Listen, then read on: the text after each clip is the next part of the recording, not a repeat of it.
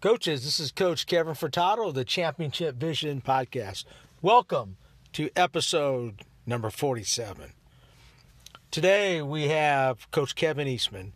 Kevin Eastman is an international corporate and sports team speaker who spent 13 years in the NBA. His roles included being vice president of basketball operations and an assistant coach for the Los Angeles Clippers. Kevin was also an assistant coach for the 2008 NBA champion Boston Celtics. In addition to his time in the NBA, he serves as the national director for the Nike Basketball Skills Academies, spent 22 years as a college coach, and four years as a college director of athletics. Over his 40 years in the game of basketball at the collegiate and professional levels, Kevin Eastman has studied what makes the best the best their habits, mindset, strategies, and everyday choices. Known as a thought leader in the basketball and sports worlds, Kevin is now an engaging speaker who inspires a wide range of audiences from sports teams to diverse corporate groups. What sets Kevin apart from many other speakers is that he has lived in the world of the best while observing and studying them every day. His curiosity and dedication to learning provide the backdrop for delivering powerful talks on leadership, culture, teamwork, and why the best are the best. I guarantee you're going to want to take a few pages of notes as you listen to the episode of the Championship Vision podcast with Kevin Eastman, author of the book Why the Best Are the Best. Check out the show notes if you're interested in purchasing the book. It will be money well spent. Please enjoy our conversation with Coach Kevin Eastman.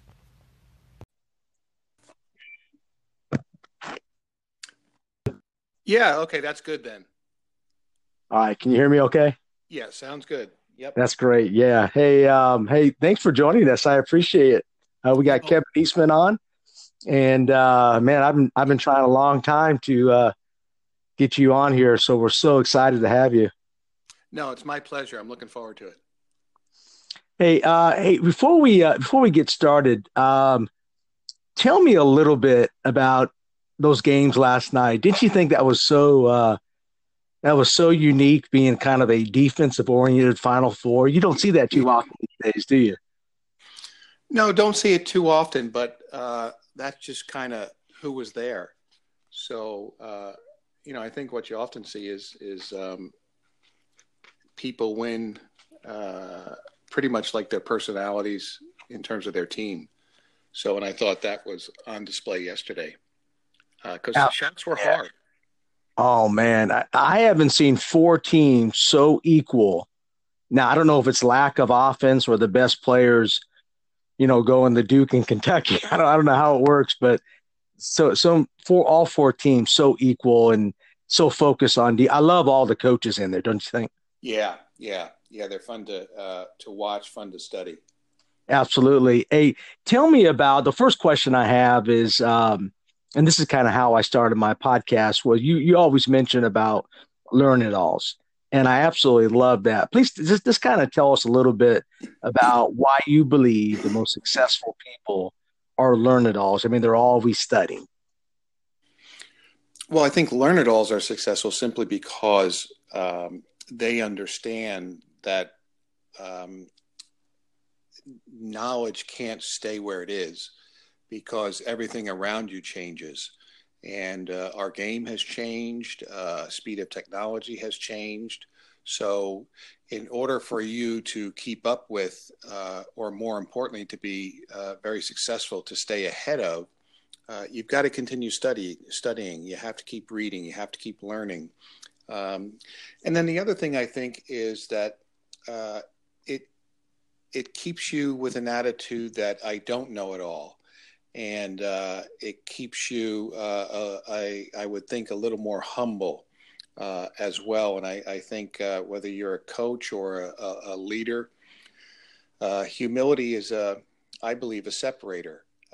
and those who have that, that little stroke of humility, um, I, I, think that those are the ones who have the, the best opportunity to, to get the most out of themselves. Yes, and you always talk about the curious mind. I love some of the things that you say, uh, and I love listening to you. And I've, I've listened to so many podcasts of you. Um, I mean, do you think in the coaching profession we're doing enough of that, particularly at the the high school level? Are we constantly sinking information uh, out there? I mean, I'm not I'm not sure. I know I run camps and clinics, and it's hard to get coaches to it. What does that mean? I mean, are are, are coaches are coaches kind of staying satisfied on what they know? Well, I, I, I, think there's a new element in the environment, and that's that you can get a lot online now. Um, that's true. So I constantly hear that uh, coaches aren't as interested and they're not the way they used to be because they're not attending clinics. I, I just think the mode, the modes of learning are a little bit different now. And um, uh, my my hope is that uh, coaches, regardless of the, the mode or the mechanism that they use, will continue to try and learn the game. And, and another mechanism is you get in your car and you drive to uh, another school, or you get to uh, three or four coaches together and you share ideas there. I, I have heard some of that uh, now going on a tad more than I used to hear it going on. So, because you can learn from anybody, uh, people at your level, people uh, a level below you, or obviously, certainly, uh, people a level or two above you. Yes, and that's happening because I know a lot of quite a few coaches that are actually getting together with fellow coaches and just talking the game. Brendan Suhr, I love Brendan. I listen to his podcast all the time. Y'all created Coaching U. Um, Coaching U is going crazy right now. What, well, why did you guys create that? I'm not sure if you're still involved with Brendan, but I tell you what a great resource for coaches that is. Yeah, it is. Um, no, I'm I'm not uh, directly involved anymore.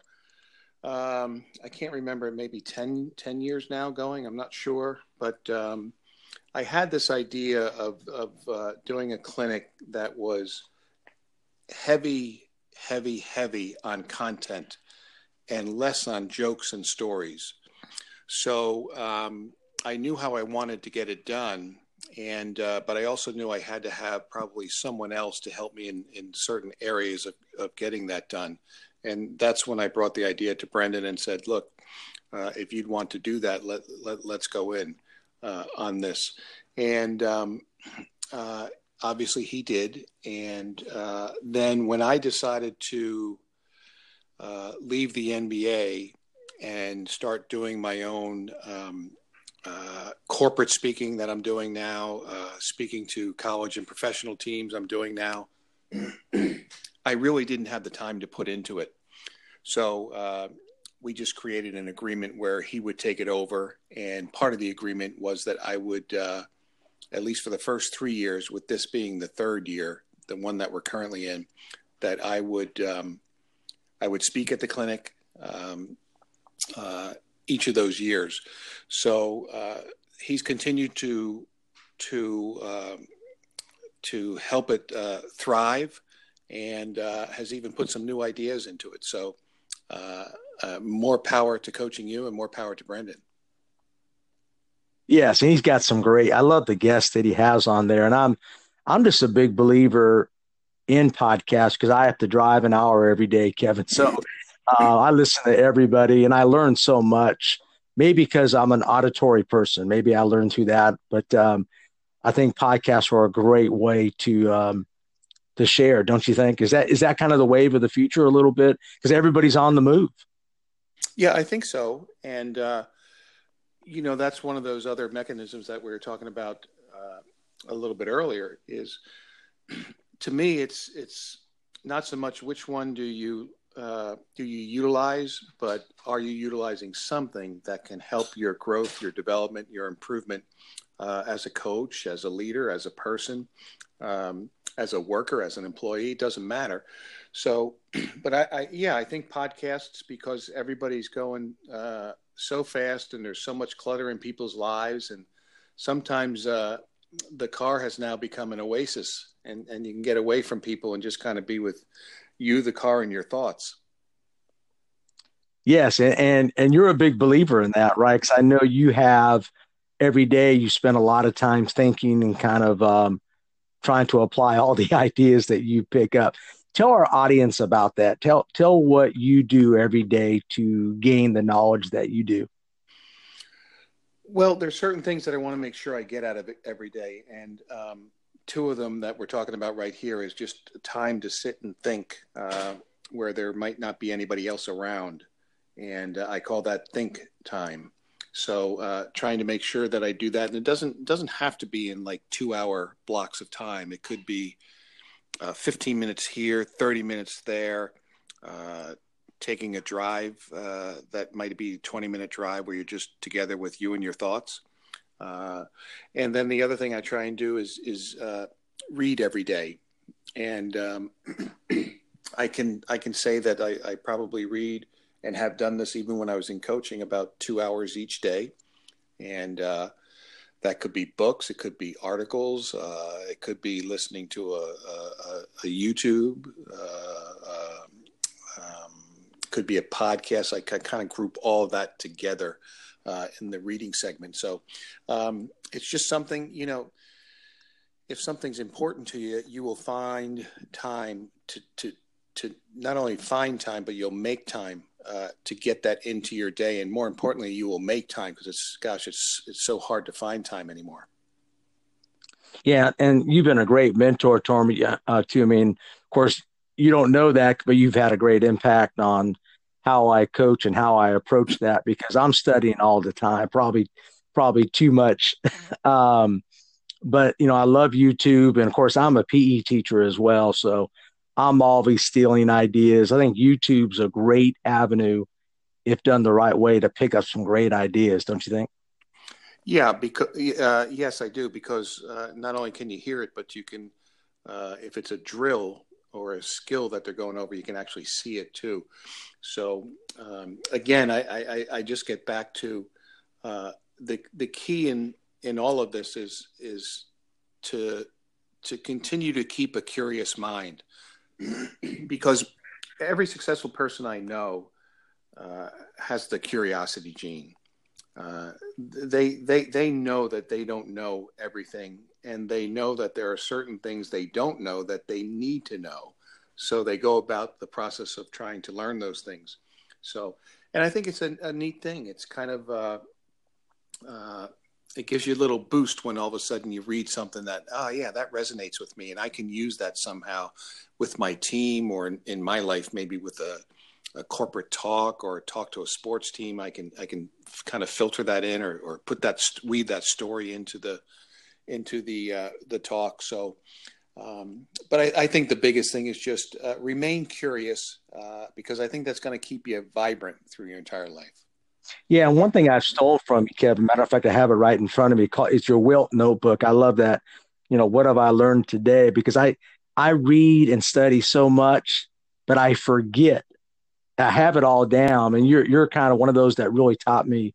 Hey, you need to go back and clarify and, and highlight those key points, right? So, hey, hey, I love your Wilt notebook. Talk about your notebook that, that you write down in every day, or you go back.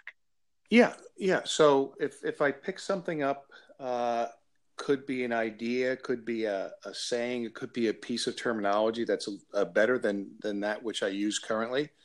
Um, uh, that's what my Wilt notebook is, and and it, the Wilt notebook came about because it's now a personal challenge. So I have a game every day, really, uh, even though I left coaching three years ago, and that game is to uh, put an entry in to the Wilt notebook uh, each day. And people always ask me, well, how can you use all that? And, and, it's not that I'm going to use all that, but it was important enough, it resonated strongly enough that it's probably something that uh, I, will need to go back to at some point.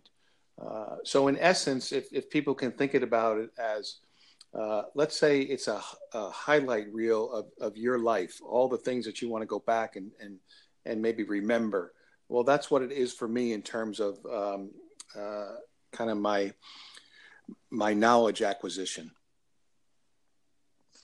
Yes, and uh, and sometimes I think we try to uh, we, we we have too many ideas in our head, and sometimes I try to kind of really pinpoint what are key points that we can establish and bring back to our programs. Know, one one of your key points I love. I have a friend of mine, Gene Durden, who coaches at Buford, here in Atlanta. He's one of the best coaches, mentors that I know. he talks about truth. And he that's the one thing he talks about. He's going to tell his players the truth. That's your key word in your book, isn't it, Kevin? Yeah, well, to me, the, the word truth is is probably the single most important word in all of success, no matter what we do. Because if we don't really know where we stand, if we don't know the truth about what we have not done yet to get us to where we want to go, if we don't know the truth about uh, the things that we're doing well that we need to continue to do, it's very difficult to get to where you want to go or become who you've always dreamed of becoming. So, um, for me, the truth is just uh, the most essential ingredient. Um, not the only, but to me, the most important ingredient in anyone becoming successful in anything that they endeavor to do.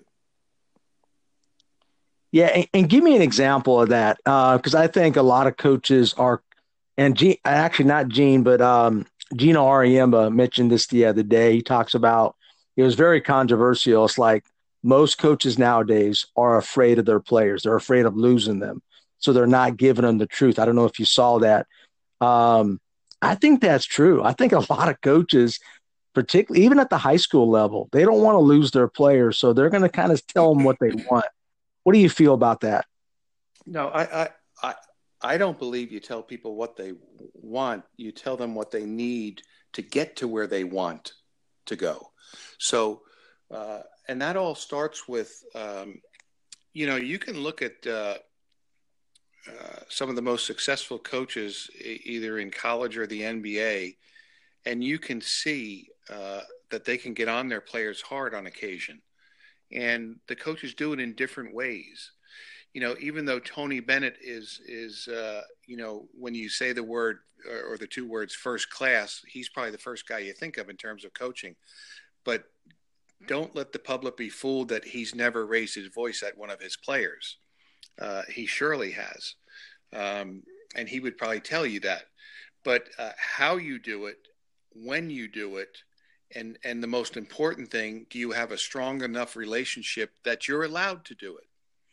Because uh, the stronger the relationship that you have with someone the more truth can be told to that someone.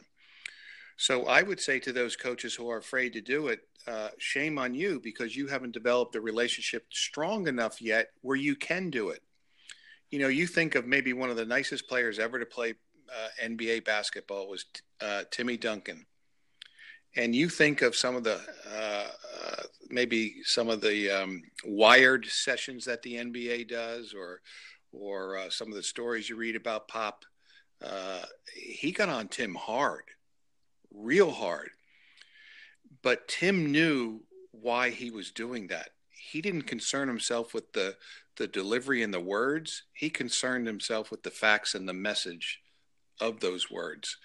And he knew that Pop had his best interest at heart. It's just he he was telling Timmy in a, a, little different way than maybe someone else might. So, uh, and even in my own life, I'm I'm willing to accept hard truths uh, from people that I really believe want me to do really well. So that's how I look at it. So the onus is on me first if I'm the truth teller, I have to develop the relationship that's strong enough where that that person I'm telling it to, if nothing else, they will at least listen. They may not do it because a coach and a leader can't make someone do something. Uh, but if you can get them to really listen and, and think about what you said, uh, I think that's that's pretty much all we can do. Yeah, and that's built over time, right, Kevin? I mean, that just doesn't happen overnight. And yeah. uh, players are going to scoff, coaches are going to scoff. I think as coaches, I think we need that more than anybody because a lot of times I'm not getting feedback from my administration. You know what I'm saying? I mean, at the high school level, and I think we need it as coaches because there's a lot of times that we might be not doing the right thing. Don't you think? Yeah, and that's why I think you have to have some uh, even if it's not your administration. Uh, I, I, I, just believe that people have to have uh, truth tellers in their life, in their yeah, circle yeah. Of, of people. Whoever they let into their circle, they got to let in a minimum of one and hopefully maybe two truth tellers um, people that can really observe what you're doing, listen to what you're saying, and and give you uh, truthful feedback on that. And then, um, you know, my guess would be if you if you allow them to be one of your truth tellers, then you would be willing to accept that from them.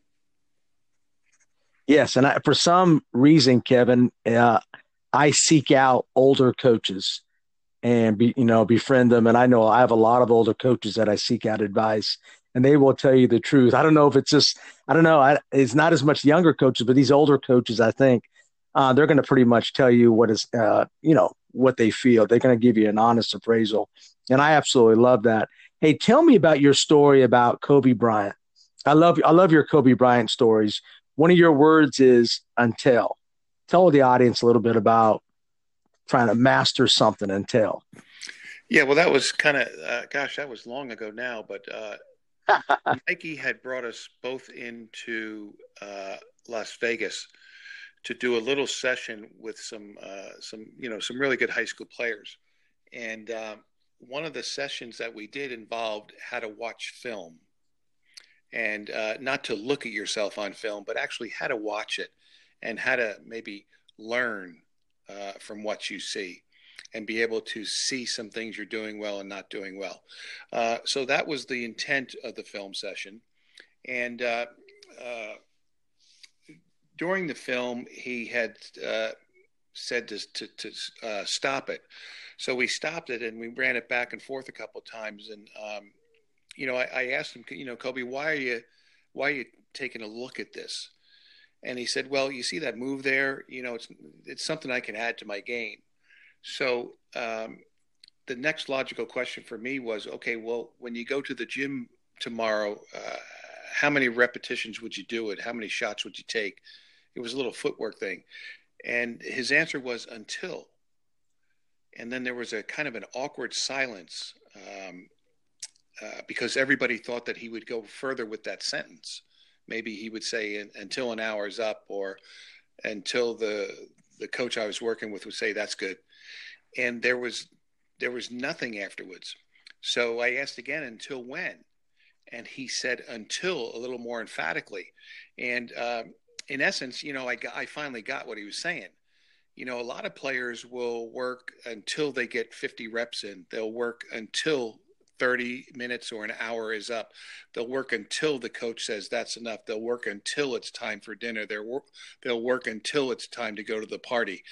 But what you find is the best try and work it until they master it that day. So there's no time limit on it as much as there is an an improvement limit on it. I'm going to try to be the best at this I can today. Then I'll come back in the gym tomorrow and and execute another session of until. So it, it's just that you find that uh, the best of the best are a little more committed. They're a little bit deeper with the things that they do, deeper in their thought, deeper in their preparation, uh, deeper in the uh, intensity of the drills, uh, deeper in their conditioning. You know, all that stuff. They just take it to a greater depth. Um, and that's where the word until kind of became an important word uh, for me. Yeah. Are, are you saying that until really means that you're never going to master it. Is that is that kind of I, I guess the greats know that they're striving for something. They're always striving to get better. Um, and there might not be a mastery. Is that what you're saying too? Or yeah, yeah, but it's the constant uh, uh, quest to do it. Uh, I think you can get to the point where you feel really good about yourself that day, and you felt you've done the best you can, uh, and that doesn't mean that every every workout has to be three hours. You know, there are some workouts with some players in the NBA where after about uh, 17 minutes of really high quality shooting, we might say to a player, "Hey, that's enough today." I mean, you you really got your rhythm back. Uh, uh, boy, you went on a roll of, of like uh, 45 straight perfect form shots. They didn't all go in, but they're not all going to go in. But it was the form and the repetition that we wanted today. And then other days you may go further. You know, I think everybody thinks that you have to like work longer hours than everyone else. And, uh, you know, you're going to have to probably work longer hours than the average player uh, or the average anything, anybody in any line of, of work. Um, but you try and as you get older, what you find out is you try and be a little more efficient and a little more effective in those hours. There's very little. The thing I learned uh, coaching in the NBA is when a guy works out, there's very little wasted times, uh, seconds. There's even very little wasted shots or movement. Uh, they know what they want to accomplish. They go in there and they work at it until they feel really good that day. Uh, they've mastered something they want to master that day. That doesn't mean they've mastered it, but it's gotten them a little bit better. And that's all the, the, the truly great players. Very seldom do they, I mean, occasionally they might say the word best, but all the time they say the word better. Better. Yeah, it's a good point. They just want to get better because yeah, they know yeah. if they do enough days of getting better, they probably will be the best. Yes, and and, Brent, Brendan Suhr mentioned this because he he's been talking a lot on his podcast about about practicing about and he's big on this and I love him for it. He says we're we're doing too many well they say the NBA teams they can prepare in one day whereas a college team might take them 2 weeks to prepare. And I always find that interesting. So I guess at the pro level, they know exactly there's no wasted time, right? Is that what you're saying? There's no wasted time at the pro level. They get right into the meat and potatoes. Well, there's no wasted time. And uh, many of those guys have been around the game enough, and you're the season is so long um, that you kind of have a pretty good pre understanding of a matchup or a team. You know, if you as you think about it, there's only 29 other teams, and there's only you know 449 other players, and of those 449, you don't have to know them all. You probably got to know, uh, you know, maybe the top nine on each team. So it, you know, you're you're able to do that. And then a young player, some people will say, well, what about a young player coming in? Well, they got to understand they're going to have to study a little longer, maybe because the NBA doesn't wait around too long. Right. You've you've got to you've got to find ways to uh, you know professional sports is all about a race to maturity. Who can mature the fastest of the young guys that come into the league?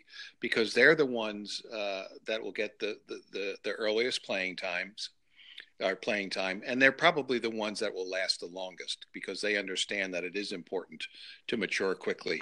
And you can mature in different ways. You can mature by the number of, of uh, uh, times you're on the floor. You can mature by watching more film and learning that way. You can mature by talking to your coaches about, okay, why do we defend the pick and roll this way? And what's important again, coach?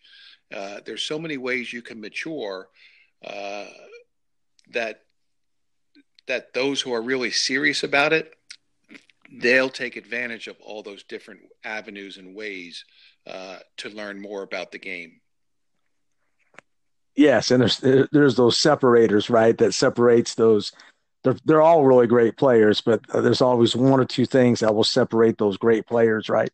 Um, particularly at that level. Uh, and I'm looking at uh, the NBA, uh, you know, the Final Four now, and it's like which of those players is it Culver? Is it Cassius? You know, the guy from Michigan State is, you know, is it, um, you know, the couple guards from Virginia? Uh, they're all talking about being possible pros, and you just can't tell. But for you, what what's the separator for these guys coming into the NBA? Is it not just the shot technique or anything? Is it the work ethic? Is it the the studying? What, what is, what's the separator? Oh, there's a, there's there's not just one separator. Uh, some of them are their uh, resiliency. Can they deal with failure? Their relentlessness. Uh, can they keep coming back, coming back, coming back? Uh, do they love the gym? You know, love getting in there because what you find with the best players, they love the gym. They yeah. love to work out. They love to to to work on their craft. Um, can they take coaching? Uh, and sometimes hard and quick coaching. Uh, can they uh, learn to see a play diagrammed on the whiteboard in a timeout huddle, a play they've never seen before, and then go out and execute it perfectly? Uh, because that happens all the time. How quickly uh, can you uh, absorb information? So there's there, there's a number of separators, but but but probably the biggest one is uh, I've got a lot to learn, and am I going to set my mind to be a a curious learner about this new level? Yes, and and help. Uh, most of my coaches are high school coaches like me, small time coaches that love the game. What can you do? Take your book, and I love your book, by the way. Talk about how they can take ideas and words from your book and apply it to a high school or youth team? Well, the book book was written to be uh, uh, level void. Levels have nothing to do with it. This is about the book was written about uh, with the the sole purpose in mind. No matter what you do in life, no matter what job you have, no matter what level you're at, all of us probably. I don't think anyone wakes up in the morning and says, "Man, I can't wait to get worse today." I want to be the worst coach or the worst at my profession in the world. no one does that. Everybody really wants to get a little bit better. Uh, so the, the, the, book was written um, to to help people to understand that that all of us have more inside of us we all have more inside that we can bring out to become better at whatever it is we're trying to do. So, uh, what I was able to do was take all my 35 plus years in coaching and being around some some highly uh, successful people and elite athletes and coaches, and um, extract the commonalities and then once I extracted what were the common themes and thoughts and routines and habits and rituals, then I was able to, uh, and this was the hardest part of the book, simplify that so that you could read it very quickly and then you can make your decision. I'm going to insert that into my life or the way I do things, or I'm going to just remain who I am. And and no, I don't I don't need to do that. And what people will find as they pick up the book and just browse through it is many of the words are words that they've heard before. And they may even say, Oh, I use those words. I know what those are. Well, the separator is this a lot of people who are average, they have these words in their vocabulary. The people who really succeed and the people who become who they've always dreamed of becoming and they reach the goals that they've set for themselves, they're the ones who don't just have these words in their vocabulary, they actually live these words every day. Like it's not easy to live the word truth every day, to be able to take it, to be able to tell it, to be able to live the truth. That's not an easy task each and every day. So, um, but if people are willing to uh, read, say, read the book, think about those words that are in the book because they're common words to all successful people in any walk of life. And then at the end, uh, make a couple of decisions. Uh, do I want to redefine some of these words for myself so that they mean more to me? Uh, another decision is uh, are these the only words I want to have in my success journey uh, that are reminders to me? And then the, probably the biggest decision they have to make is okay, am I going to insert these into my life and actually execute them whenever they pop into my life? Because it, there there there may be a day where uh, one of the words just it doesn't come up in your day. Certain words always come up that are in the book. Standards, it always comes up because everything you do, are you going to do it to the highest standard that you set for yourself? Uh, uh, intentional is another word. Uh, you should have an intent each day you wake up to whatever it is you're trying to do. Uh, truth probably comes in every every single day. If nothing else, uh, live the truth. Meaning, I say I want to be a good basketball player, a good coach. Well, do what good players and good coaches do. That's the truth of that day. Uh, improve, learn, grow. That's what they do. Work on things, repetitions. So that was really the intent of a book and a long-winded answer. No, I love that, and um, I absolutely love the power of words, and I we utilize a lot of that in our program, uh, even for individual games. Um, we always have a word of the day for practice. So I, I really, that's one thing I got from that book, and we really utilize that. Hey, our our time is up, Kevin. I sure appreciate it, but can can you tell me one more? I'm I'm I'm comparing the uh, the Los Angeles Clippers and the Los Angeles Lakers right now, and and what I see the difference is is culture, not personnel. I know you probably got to be careful on what you say, but the Clippers have really done a great job, and I know you're close to them on building the right culture. I'm not sure about the Lakers, and I think that's maybe why they're struggling. Can you tell me a little bit about why culture is so important more than personnel? Well, uh, actually, you, you know, I, I, I, would tell you that uh, that no matter what line of work you're in, whether you walk into a corporate office or a professional locker room, uh, it's the combination of people that might be equal to, if not more important than culture.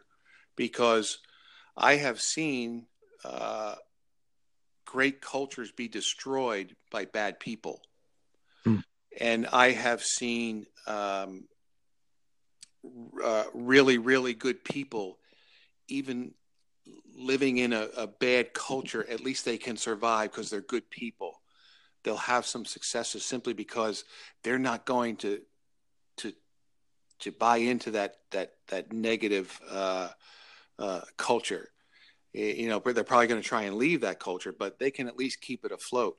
So people really become critical in this whole scheme of a of a of, of a team and an organization or or a company.